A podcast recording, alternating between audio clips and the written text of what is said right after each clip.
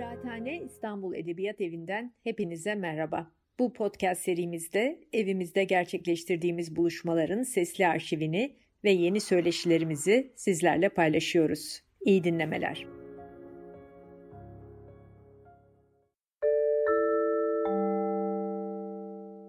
İstanbul Kiraathane'ye hoş geldiniz. Uh, welcome to the Istanbul Literature House Kiraathane. Bu akşam konumuz medyanın zaptı para dijital platformlar ve devlet haberler nasıl denetliyor? Um, our subject this evening is media capture, how money, digital platforms, and governments control the news. Um, this, I'm, I'll continue in English as a courtesy to our guests.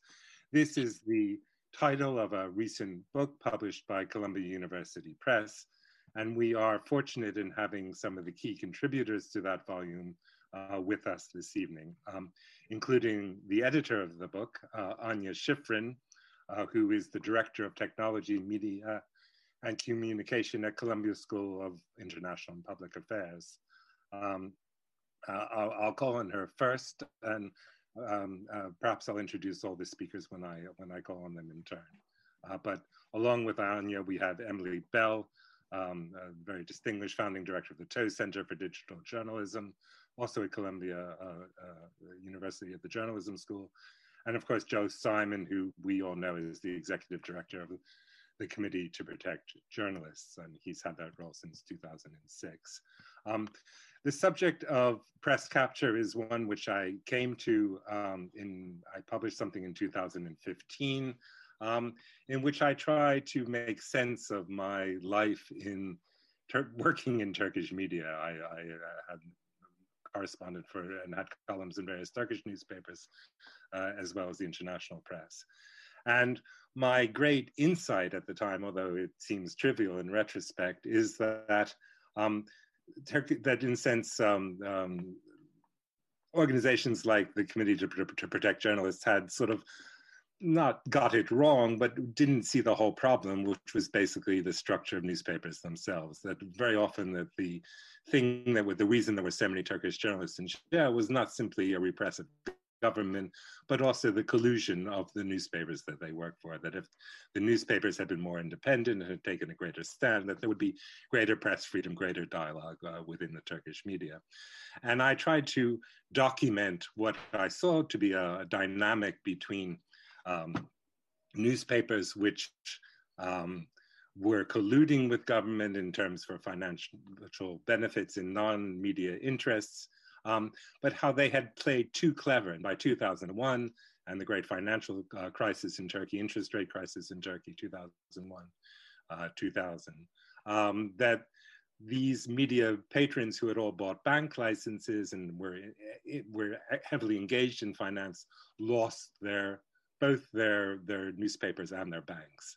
And that there was a great transfer of media ownership to um, uh, organizations that were much closer to the newly elected uh, AKP government, the Justice and Development Party government, which had come to power um, in, in, in, the elections in 2003, was it? Um, since that time, then I tried to trace what I saw was a change in the nature of press capture, which was that instead of um, newspapers uh, colluding with with proprietors and governments that you uh, sorry with governments. You you suddenly had uh, governments which newspaper proprietors who really had no interest in the media that they were controlling that they were simply there as proxies for um, um, uh, government interests. And and really uh, the, the, the the media was totally at the mercy of the governments which they served.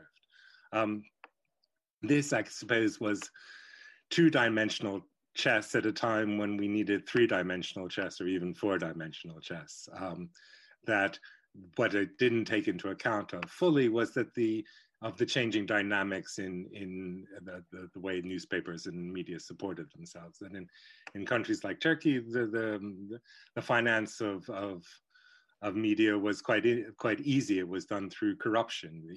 that, that you you use the power of your press um, in in interested way, and therefore it didn't really matter whether that media made a profit or not. It was simply a loss leader um, in other fields. But subsequently, of course, the, the whole dynamics of, of, of media, what constituted media, what how we received our information, uh, was subject to a whole digital um, revolution. And the implications of that revolution is something, I guess, that we will be discussing uh, this evening. So I'll call on Anya um, uh, Schifrin who, to introduce her book and her insights into the, the, the issues that the book raises. Andy, thank you very much. And um, it's really great to be here with you and with your Turkish colleagues.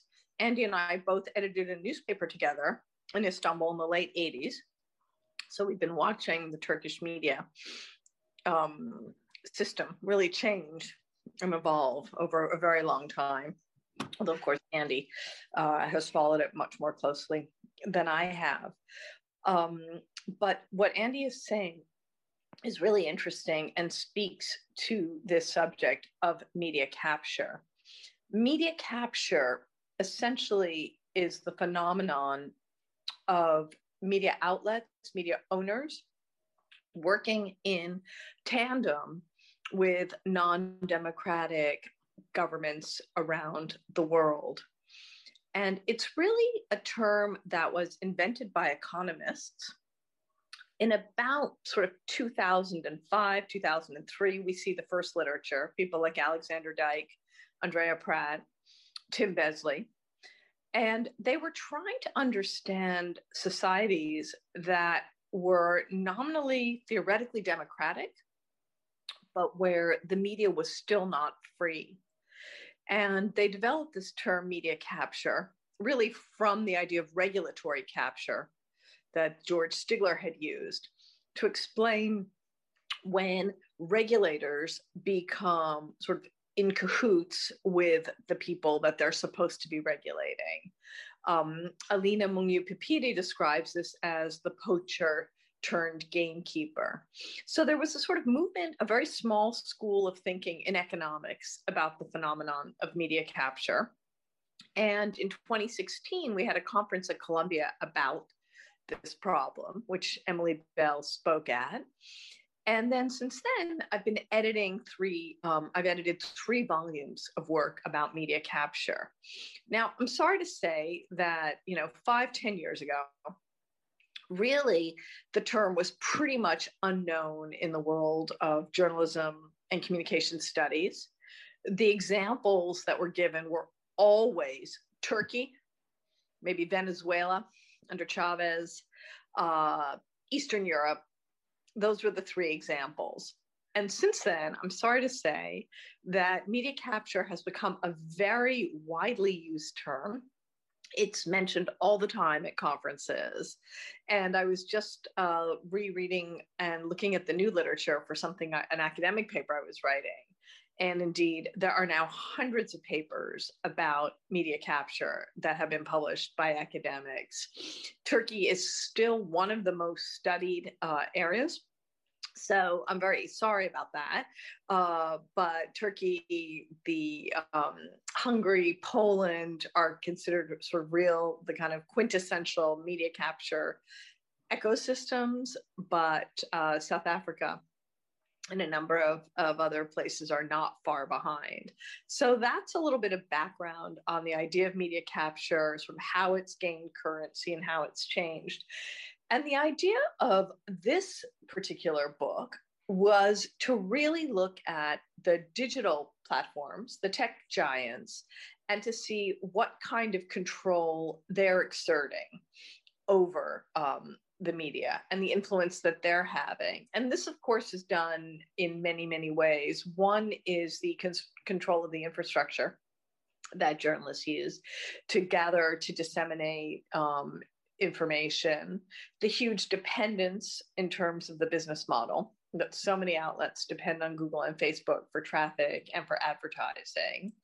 And then also the direct funding through things like philanthropy and grant making and and then of course the indirect uh, as influence as well through things like lobbying.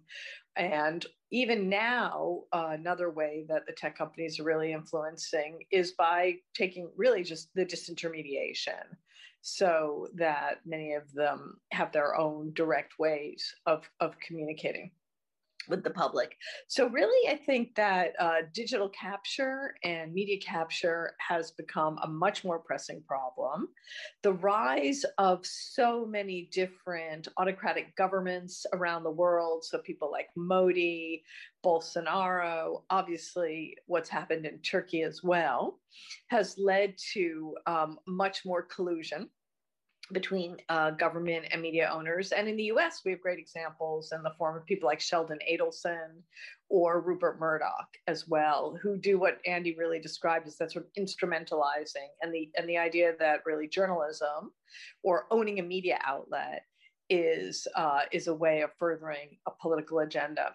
And then the final observation I'll make before I turn it over to Emily is, of course, this point that as uh, journalism and the me- media outlets struggle financially, they become less attractive to owners. And then you have to say, well, if you can't make money, why would you own a media outlet? And the answer is for the political influence that you can wield. And so the the relationship between the digital com- tech, the digital platforms, tech giants, and the media it has unfortunately made the whole problem much, much worse. So I'll leave it there, and um, Emily can talk a little bit about her chapter if she wants.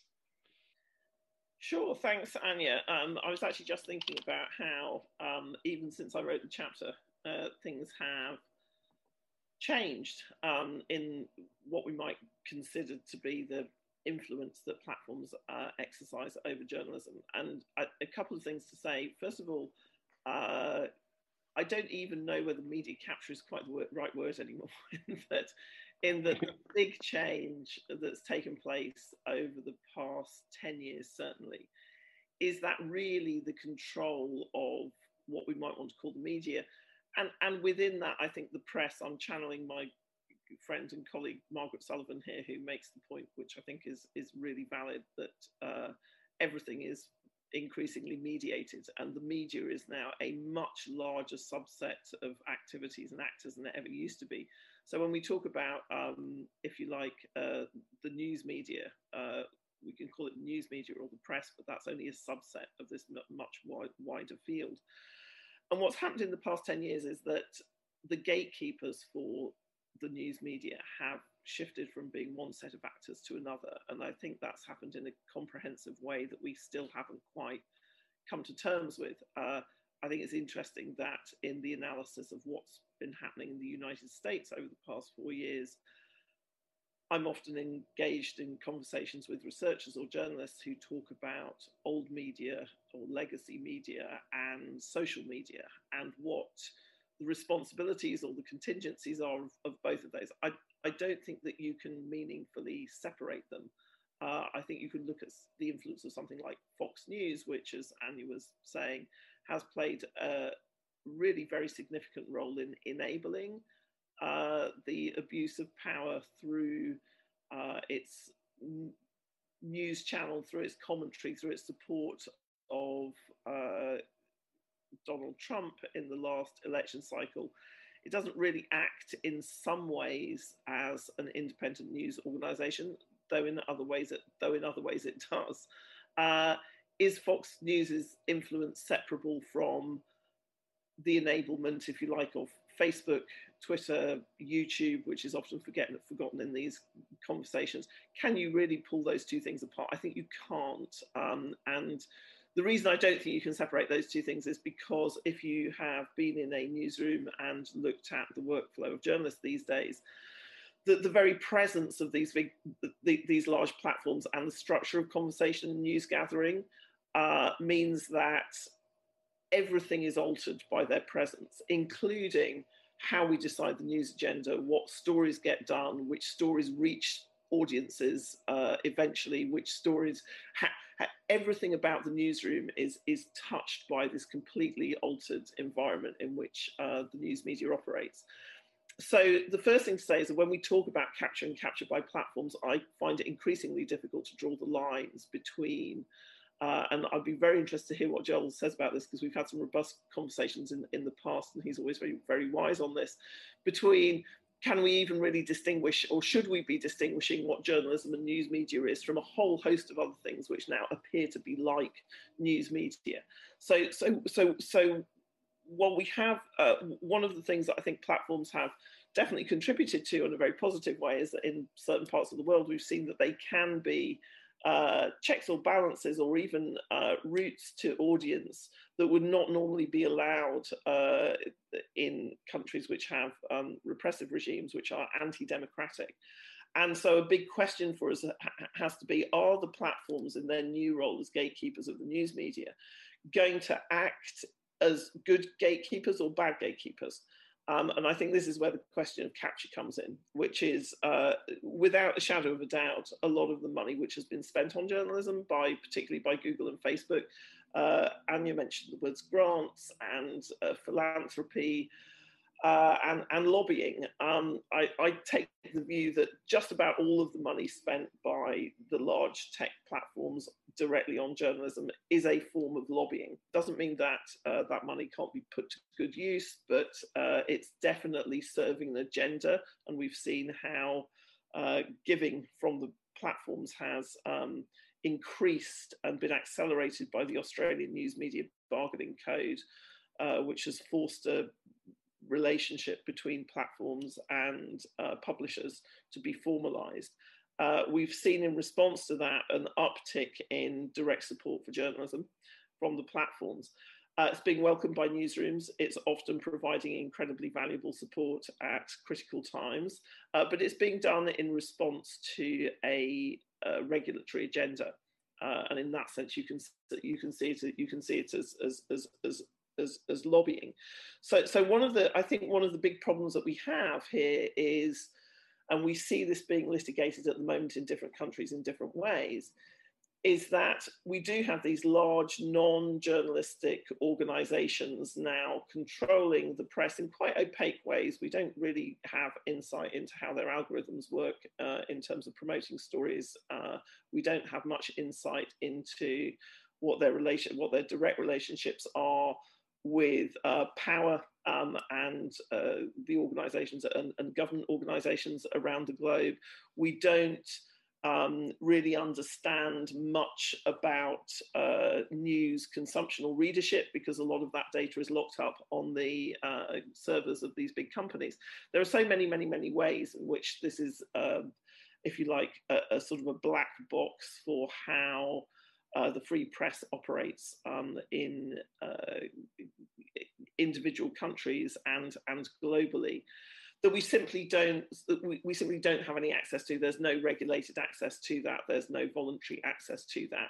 So i think we're looking at a sort of a slightly different type of capture here which is uh, you know it, we, we we aren't given enough information to really be able to be more in control of our own destinies as individual journalists or press organizations. Uh, one of the definitions of dictatorship is that your populations don't know what's going to happen tomorrow. The rule of law breaks down. You're, you're, you're, you're subject to a set of arbitrary rules.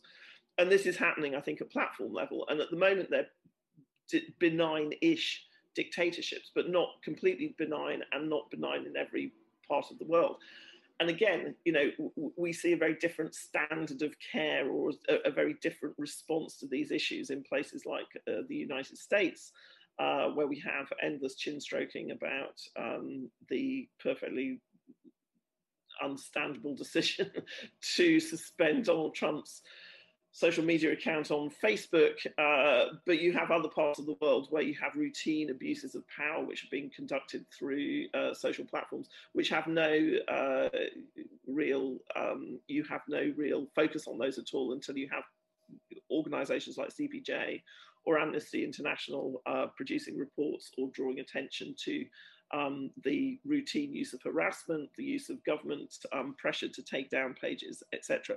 So I think we're sort of at the, at the beginning of a, of, of a very complicated um, uh, journey uh, to try and uh, put pressure on both the companies individually and also where good faith and, and pro-democratic governments exist on, on, on pro-democratic pro-democratic governments to uh, produce better legislation that draw the line that draws the lines here. And I think you know the essence of my chapter is really about how at the moment there is no regulation in that space, and what's happening is the companies pretty much decide on their own how it should how it should be. We've seen in Australia an alternative version of that, which has all sorts of I think uh, downsides to it. But the big message is um, we may well see this as a balkanized space. Uh, our job, I think, as journalists and advocates and researchers is to really sort of keep pressing this idea of uh, making a robust space available that's protected for journalists to do their independent work um, and where we have much more insight into how to best apply our own agency uh, and to persuade the platforms that they want to be pro democratic uh, rather than anti democratic. And I feel very much that we're at a, a, a, sort of a finely balanced moment there, that that, that hasn't, we, we, we haven't yet won that argument completely. So that's, um, I think, a summary of my points. So I wanted to just come in and respond to some of Emily's excellent points. Um, I think two things. One on the opacity. That was all. I think that was true mm. even the earlier research on, on capture, and we're only now seeing some of the documentation of the things that people always suspected, like data on government advertising and the fact that it was going to favored outlets. So there's been a whole bunch of new academic re- research on this subject. So I, I, think you're absolutely right. We'll probably know more of the details of how some of these relationships work uh, later on. The other thing I wanted to say is I was just thinking um, earlier that what we almost have now is a sort of a checks and balance where the governments and the you know like facebook and google are almost checking and balance in some places. So when it's myanmar we all say to ourselves we'd rather have facebook making decisions about content than the government of myanmar. But when it's europe we all say, well, we'd much rather have Brussels deciding than Facebook. And I think that speaks to your point that there is this complete sort of fragmentation and lack of solutions. And I think when we're thinking about capture and how to solve the problem, if it can be addressed at all, reg- this regulation of big tech is clearly a part of that discussion. Anyway, I just wanted to chime in there. Thank you. Okay. Um, I, that raises all sorts of issues, and I'm going to comment on the comments. But let's let's listen to Joel first, and and and who I think is a great defender of heroic journalism. I think he's he's he's a, a friend of journalists who do their job properly, and and and as is the institution he represents. And I, I think maybe he can he can add a, a, a bit of spirit to this conversation. Uh, well, well, that's a, uh, I think it's already a very spirited uh, conversation, so I'm not sure I can uh, uh, oblige on that end. But uh, thank you so much. you know, a couple comments. I I, I could see how far you go back with Andrew, because I've always called him Andrew, and you obviously call him Andy. so someday, hopefully, Andrew, if we get to know each other well enough, you'll allow me to call you Andy. But for now, I'm going to continue to call you Andrew. Okay, oh, that's wonderful. Okay, thank you so much uh, for this. Uh, uh, and uh, yeah, and, and you know, this is this is such a, a, a wonderful uh, opportunity um, to talk about you know CPJ's role in this very complex information environment, and you know, that's really what I wanted to tackle in my um, in my uh, essay for, for, for Anya's book. And uh, you know, uh, Andy, if I may, um, you know, you suggested, you know, we we we're, we're the friend of um, heroic journalists, and and certainly we are, but we are defending a principle which is a, a, a press freedom principle, free expression principle. So we also defend uh, journalists and journalism that we disagree with, and in some cases even abhor. So that is the nature of this work, and that is the nature of being a defender of a, of a, of a, of a fundamental uh, human right and, and uh, one that is codified in international law, uh, which is um, the, the, right to um, um, uh, seek and receive information uh, regardless of frontiers. But what I wanted to do was sort of accept that um, capture is, is, is a given in, in, in the world and that it is the nature of the kind of the media and the broader information environment in which CPJ and all journalists operate. And I think we can talk about this, but I think you are correct, um, uh, Andy, in asserting that um, you know, there are limitations to the CPJ model in terms of, of um, confronting this, this phenomena. And for part, partly it's for the reasons that have been identified here, which is very opaque. And you know, sometimes what I will say to my staff is, you know, if you're defending a principle of free expression and you believe that the government that governments are exerting undue influence over the media through relationships or other forms, then you know our, our role in order to advocate in that space is to do journalism that allows us to identify how those mechanisms and controls are operating. Because without that, uh, these media outlets are free to assert that you know they just have to happen to have a position that aligns with the government, and they are free to express that um, if it's if it's if they arrive at that um, position uh, through their own uh, independent um, uh, analysis of the situation. So what I wanted to do was say, okay, let's accept that um, this this is this is the nature of the information environment. What what is what what can we do as press freedom advocates? What what is what can our focus be to in ensuring that certain kinds of information circulate as freely as possible within this context? And you know where I where I disagree with you, uh, Andy, is you you suggested that we may not have been aware of you know the the the, the kind of um, you know, organizationally, uh, you know, about how capture operates. But you know, I spent my uh, pre-CPJ uh, career in uh, Mexico, and that is a, a, place where media capture. And I, am surprised that it wasn't. It isn't cited as you know kind of a leading example because it is a place where historically uh, media capture has been part of the part of the landscape. And um, I describe in, in, in my chapter, you know, how it operated in Mexico when, when I used to live and work there, which was one, uh, the government controlled uh, the, um, uh, the uh, paper, a newsprint, and it had, had, a monopoly. So if you wanted to purchase newsprint, and uh, just about every newspaper needed to purchase newsprint, you had to purchase it from the government. Secondly, uh, the government had an advertising, um, you know, basically government advertising sustained the media. So tourism, state tourism offices, you know, public notices, things like that. You know, you you had to, you know, you had to go to the government to get um, those resources, and without them, there wasn't much of an advertising market. So that was another way that media, media the government exercised control and media capture uh, functioned in uh, uh, Mexico. And the third was that if you wanted to sell your newspaper, you needed to uh, do it through the um, uh, vendors that, that, that sold, you know, that had kiosks and sold news, newspapers at their stands, and they were unionized, and that union was associated with the government. So if the, the, the union didn't want to sell your newspapers, uh, you weren't you weren't able to to uh, to to distribute it. So there were there were there were these were the fundamental ways, and there were there were other ways within you know, the there was a national, basically a national television uh, monopoly, and and there were political alliances between the media owners in that space, and it had actually been uh, associated with uh, the, pre- the, previous presidential regime, and the same family owned the, you know, owned the owned the, uh, the, the, the, national broadcaster. So.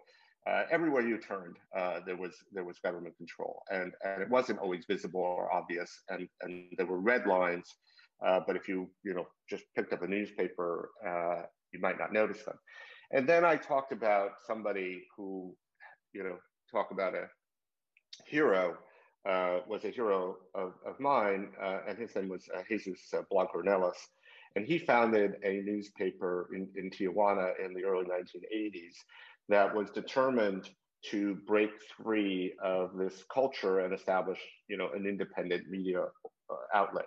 And he did three things to break through. One is because he was based in um, um, uh, uh, uh, Tijuana, he was able to go across the border and uh, in, into San Diego and buy newsprint there. was an opportunity that was not available to other media organizations uh, that were based in interior Mexico. Uh, number two, uh, Tijuana had a very like vibrant um, local economy, and he was able to build up an advertising uh, strategy that brought in, you know, the taquerias and the tire repair shops and the, you know, and the tourist bars and you know that catered to the Americans who came across the border, and actually build up a genuine base of advertising free of, of, of the government.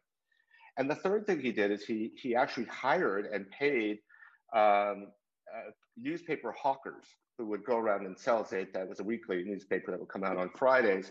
And he had a captive audience, which he, you know, was a brilliant uh, business uh, strategy, which was the, the, the, lines across the border, you know, and people commuted in Tijuana. They would, they'd live in Tijuana, then they'd cross the border. Um, uh, you know, and the lines were horrible. And these these vendors would just sort of weave through the traffic and sell the newspaper. People would read them in their car while they were you know, waiting in line. And uh, so, so this was a, this was a, a, very innovative way of breaking through um, uh, the, the, the, capture. And you know, Blancornelas used the space that he had to expose. Um, you know, first he focused mostly on corruption, but as Tijuana was sort of infiltrated by drug cartels, he started writing about the collusion between uh, the um, the drug cartels and uh, the, the state and, and federal authorities that were providing protection that really allowed them to thrive. That was a very dangerous area to cover. And it was, he was only able to do it because he was able to operate independently, free of government control. There was no way he was so fiercely independent that they could pressure him. And so the cartels eventually realized the only way to stop him, because the, the mechanisms that were available in a, in a captured system were not available to them, was to kill him. And so they organized this this ambush. It was horrific. Uh, they had uh, they, they recruited their gunmen actually from uh, from across the border in uh, in in San Diego, precisely so that they wouldn't be uh, they could flee across the border and you know after the hit job and, and wouldn't be um, easily uh, captured. And they set up an ambush and they they, they shot up his car with you know something like 180 bullets penetrated the car and uh, and his bodyguard, who threw himself on top of him, was killed. But um, but amazingly, one of the bullets ricocheted off the off the pavement and hit one of the gunmen, the lead gunman, in the eye, and he fell over on his gun and died. And the police came, and Juan Ornelas survived, and the newspaper survived. And you know, we had we devoted many years and still devote many years to defend defending him, defending the newspaper, and defending uh, their unique position in Mexican society, which, and, and I identify Blancornelas as what I call a vanguard journalist. And the concept here is that in every system, regardless of the system, and I just use Mexico as an example, there are a handful of journalists who stand out above the pack, who are able to figure out innovative strategies to circumvent the strategies of control and collusion and capture, and that they represent such an essential threat to um, uh, powerful forces within those societies who are often frustrated by their, you know, that their system of, of capture and control isn't working, that they often face very targeted kinds of threats, such as imprisonment or violence or, or, or direct regulatory attacks that seek to undermine and compromise them. And then I also, and I point to other examples of, of what I call this kind of vanguard phenomenon in other parts of the world. We can go into more detail about what those are uh, in a moment. But I also hypothesize, and this is sort of the upside of the technology that um, that uh, Emily um, uh, talked about, is that the information environment in which we're living, and I fully, I, I hope we have a chance to engage about, you know, where journalism as we traditionally understand it fits into that because that's a really interesting question but but in that um, information environment because of the efficiencies that it creates there are a handful i mean dozens not hundreds probably dozens of media organizations and even individual journalists who have this outsized role in informing global understanding so they report on their own countries. And sometimes these two person, three person operations, they're the only independent voice in those countries. And they shape national and even global perceptions with these really tiny operations. These are the vanguard journalists. And while I concur Andy, that it may be difficult for CPJ as an organization to combat this broader uh, phenomena and, and uh, uh, capture and collusion that we're talking about today, I think we're contributing enormously through the defense of these vanguard journals who are breaking out of these structures and informing their communities, their societies, and the world in unique and unprecedented ways. I think you're muted. you think I get the hang of these Zoom calls after all this time, but never mind. Um, I am, of course, we weren't imputing the work, impugning the work that the C, that CPJ does, and or or do we, you know, and of course we are all as an organization P24 um, defends what you would call vanguard journalists as well as as well as the, the right of all, all journalists to to to comment and and report. Um, it's a complex question, of course, because for example, and I, I, don't know how closely you all are following Turkish news, but at the moment, the most what you would call a vanguard journalist is is a, is a mafia boss in Turkey who is making these hour long YouTube presentations every week, which are followed. I'd use the word religiously by some 10 million followers, in which he gives reveals detail after detail of government corruption, including murder, drug smuggling, construction corruption, all sorts of things. And he, he's, in a sense, doing the job that, that the Turkish press should have been doing. And but of course, there's no obvious way of verifying whether what he's saying is correct or not correct. Or but, but it it certainly is is is grabbing this huge audience, and it's it's done outside of any normal channel. Uh, it's done over over over a, a, a YouTube broadcast, uh, as as as our talk is uh, now. Um, I mean, there is uh, Anya. Perhaps I, I, put the question to you. I mean, there's the notion of capture of somehow being, how should I put it? It's surreptitious that, that, that you know the media finds themselves enthralled to government or government. You know, this collusion takes place behind closed doors that the moment it comes out into the open it sort of loses its effectiveness. The moment you have to actually arrest a journalist or shoot a journalist or or you know to silence a journalist in some extra legal or or uh, repressive way you sort of undermine the whole structure of media. That, that in turkey for example we've seen government take control of media but that no one really respects that media anymore. It's a sort of midas what i would call a midas touch where you know you can you can you know get control of something but you ruin its its value. You know it no longer functions as as effective media. Therefore for i mean is it true that for media to to work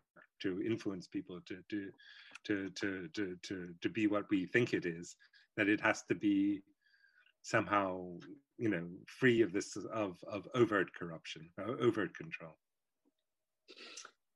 I think quality journalism and the kind of thing that Joel is talking about, or the sort of you know ideal idealistic form, you're absolutely right. But I think part of what's happened in our world today is that with the polarization that's going on, I, I'm not sure it even matters anymore. I think that in the U.S. we have you know Team Fox, right? Team Trump, Team Democrat, and I'm not sure to what extent it even matters anymore. I think that the people that watch Fox believe it, or Newsmax, or any of these sort of you know really pro Trump sites. Uh, but even if they didn't believe it fully, I don't know that it matters because it's their side. On the other hand, what I find so fascinating is that all of these terrible autocrats believe in the media or believe in you know newspapers or information enough to want to control it right? So they are it's some of them are are disintermediating disintermediating and just speaking directly to audiences but a lot of them do want to control it. So in the us now emily knows more about this than i do but you have all these stealth websites that have names, right? Like the Copper Times or something. And they're trying to, they're propaganda arms, disinformation arms, but they're trying to look like credible websites and sources of news or old-fashioned newspapers that that went online so there's this sort of dual thing where somehow the idea of looking like a credible news source still has appeal even to people that don't that are very cynical and don't necessarily believe in the values so i guess the question for for emily is is capture now simply a discrediting of media and a, a, you know creating a Foucauldian universe, or is it is it is it you know getting your hands on the New York Times and, and getting it to, to write what you want it to write? Um, yeah, I, th- I, I, I think that Anya's point and actually Joel before that were um, absolutely right in describing this as a very complex area. And I like Joel's framing of this idea of vanguard journalists because I think for 20 years, and we've all been one way or another part of this movement, there was, if, if I go back sort of 15 years ago, I was working at The Guardian in the um, uh, setting up their websites and, and, and thinking about how we made journalism uh, work uh, for different types of audiences and in different parts of the globe. One of the things that was very con- confining was this idea that journalism is a very narrow uh, uh occupation, um, that it's prof- totally professionalized. And uh, I think a lot of us bought into this anyone can be a journalist uh, idea because probably the way that we were thinking about it was in terms of and as you said, you know, so, so somebody who reveals truths is, is, is, is providing an act of journalism. Um, you have uh, activists and journalists who are often um, working in very similar ways with similar risks attached to it. Uh, and actually, what's happened is that, of course, with all of these, this sort of rather optimistic framing of, of what a new kind of independent media might look like, uh, all of those um, tools and tactics can be and have been co-opted by bad actors. Uh, and you know i'm often quoting the economic uh, law it's not really a law but but but but gresham's law of uh, the principle that when you have an un- totally unregulated market, then bad money, the unethical actors always drive out the good, you know, because because actually the good, just by definition, will not do some of the things that that bad actors will do. And, and we're in a very similar position now with speech, which of course has, you know, online is, is, is transactional. It is kind of economic in, in, in many in many cases. So we're not just talking about governments here, we're also talking, talking about grifters and corporations. And, you know, if you look at kind of how much of the sort of news that, that, that Anya was talking about, which I wouldn't really put in the journalistic category. I put in, uh, you know, it's public relations uh, or it's lobbying. Uh, the funding of that comes from a very small handful of extremely powerful donors who have very deep vested interest in, for instance, the perpetuation of the fossil fuel industry. um, that that and, and and this shows up in all sorts of ways, and it can show up in uh, you know your your daily news feed, and you won't even know it. You know, you won't. We didn't know that the staging that was being pumped out by some of these um, uh, outlets way back in January 2020 with the, the, the, words voter fraud over and over again in headlines in slightly inconsequential pieces was actually just feeding into a generalized uh, attack on a legitimate um, election.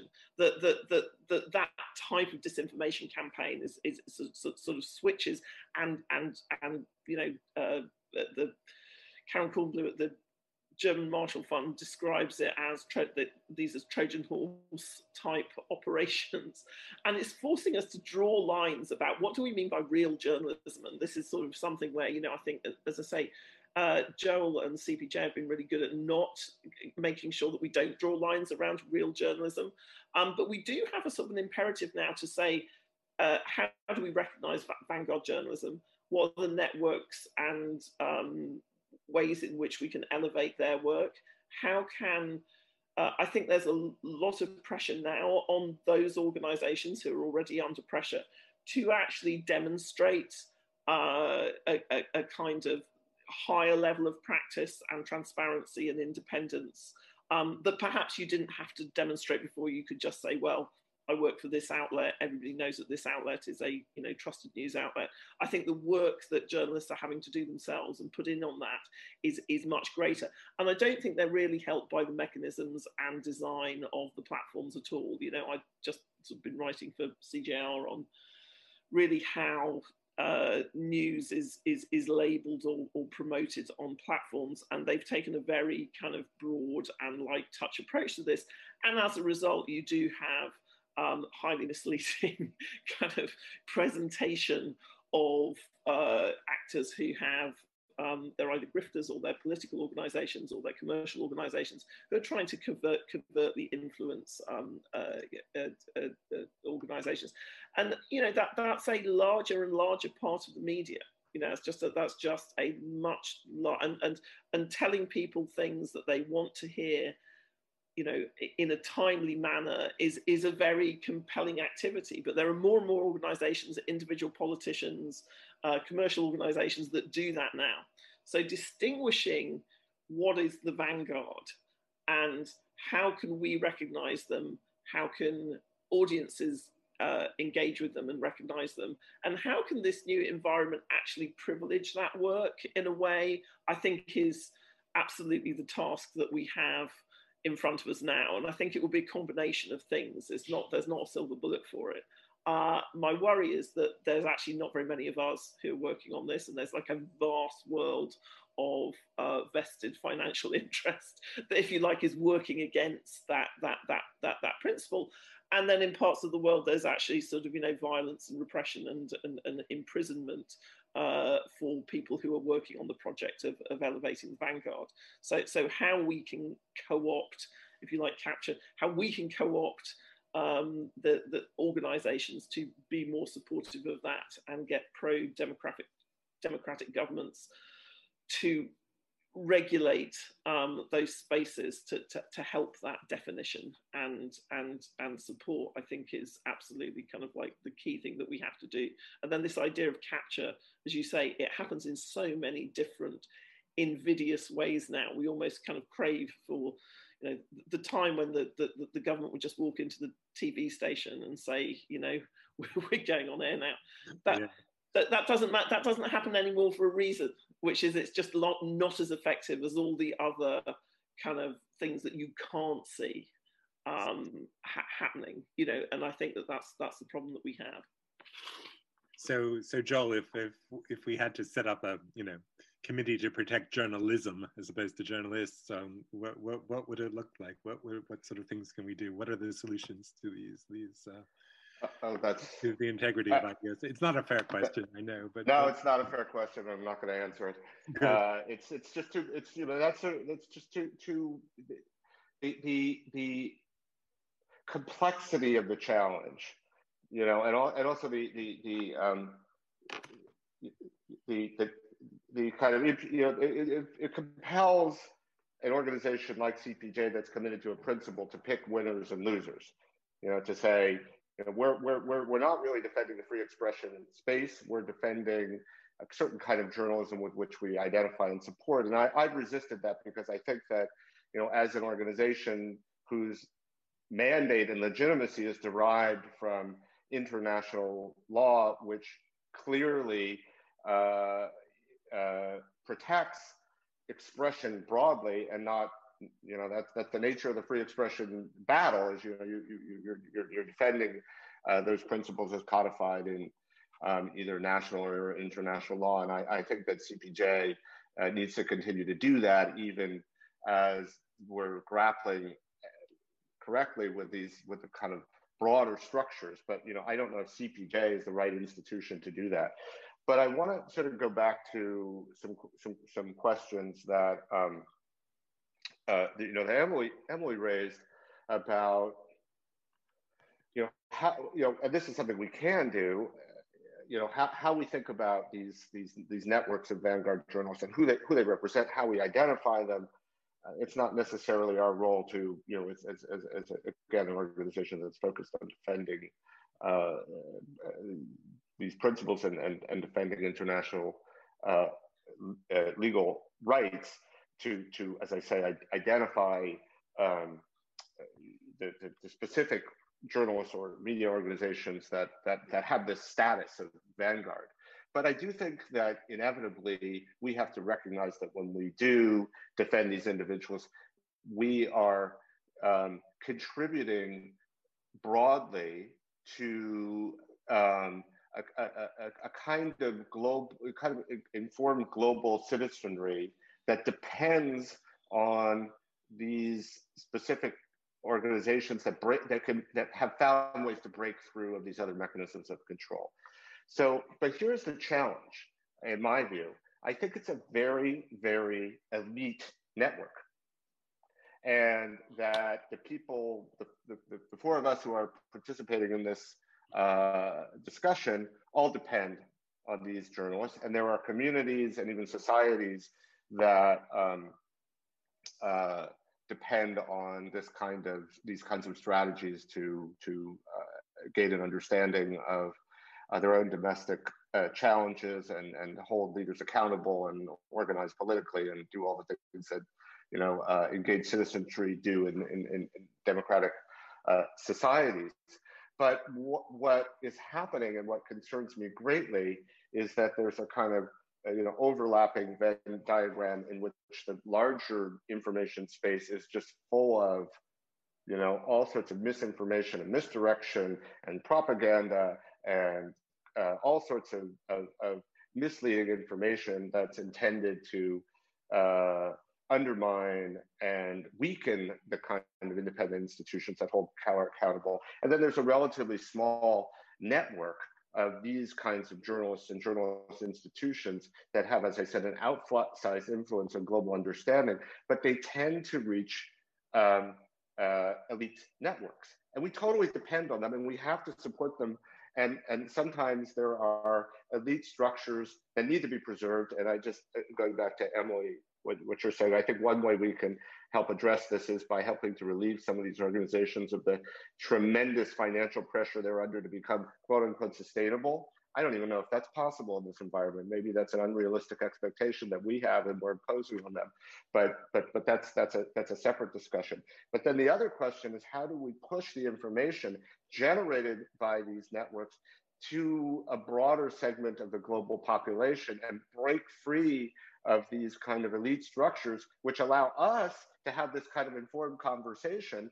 But as soon as you bring in like somebody who's watching Fox all day or getting their news on Facebook or living in a repressive and closed society, where they have a completely different framework for their decision making. And we're not talking to one another. We're not talking through any sort of mediated space. And I think that is a, an enormous challenge that we have to grapple with um, Emily, as, a, as possibly as a final comment, is there anything you you can you help us with this problem? This problem. Well, again, you asked if, you, if, you, if you can. What, what, like um, so, so I think one thing that you can, I think one thing we can do, and and I can put, I totally uh, could not agree more with Joel on the issue of the disconnect between the elite networks and then actually sort of the broader the broader message. Um, I think we've seen in the past, uh, you know, we, we, are seeing on a daily basis the fact that journalism works and that we really need it and that we need to have proper support or sustainability for it and we and we need that to be recognized by, um, say, pro democratic governments, if we want pro democratic uh, technology infrastructure and, and communications infrastructure, they have to recognize this as well. Um, and then we have to use the political will to really kind of, you know, do something, I think, bolder. Uh, money is often, but not always, the answer uh, I, I, look at um, Europe uh, in the ashes of the Second World War and think about the bets that pro democratic governments placed on something which wouldn't work everywhere, like uh, public media. Or, or and, and, and trying to sort of build new institutions and new beacons of a type of kind of creativity, independence, um, uh, and, and, and journalism. And I feel like we're at a very similar point now that we actually do need some some some bold thinking and some bold investments, uh, and think about this as sort of democratic infrastructure. uh, we have a very narrow window of opportunity in the United States where you actually have a government that's capable of doing that, I think, and imagining it. But whether they will go ahead and do it, I don't know.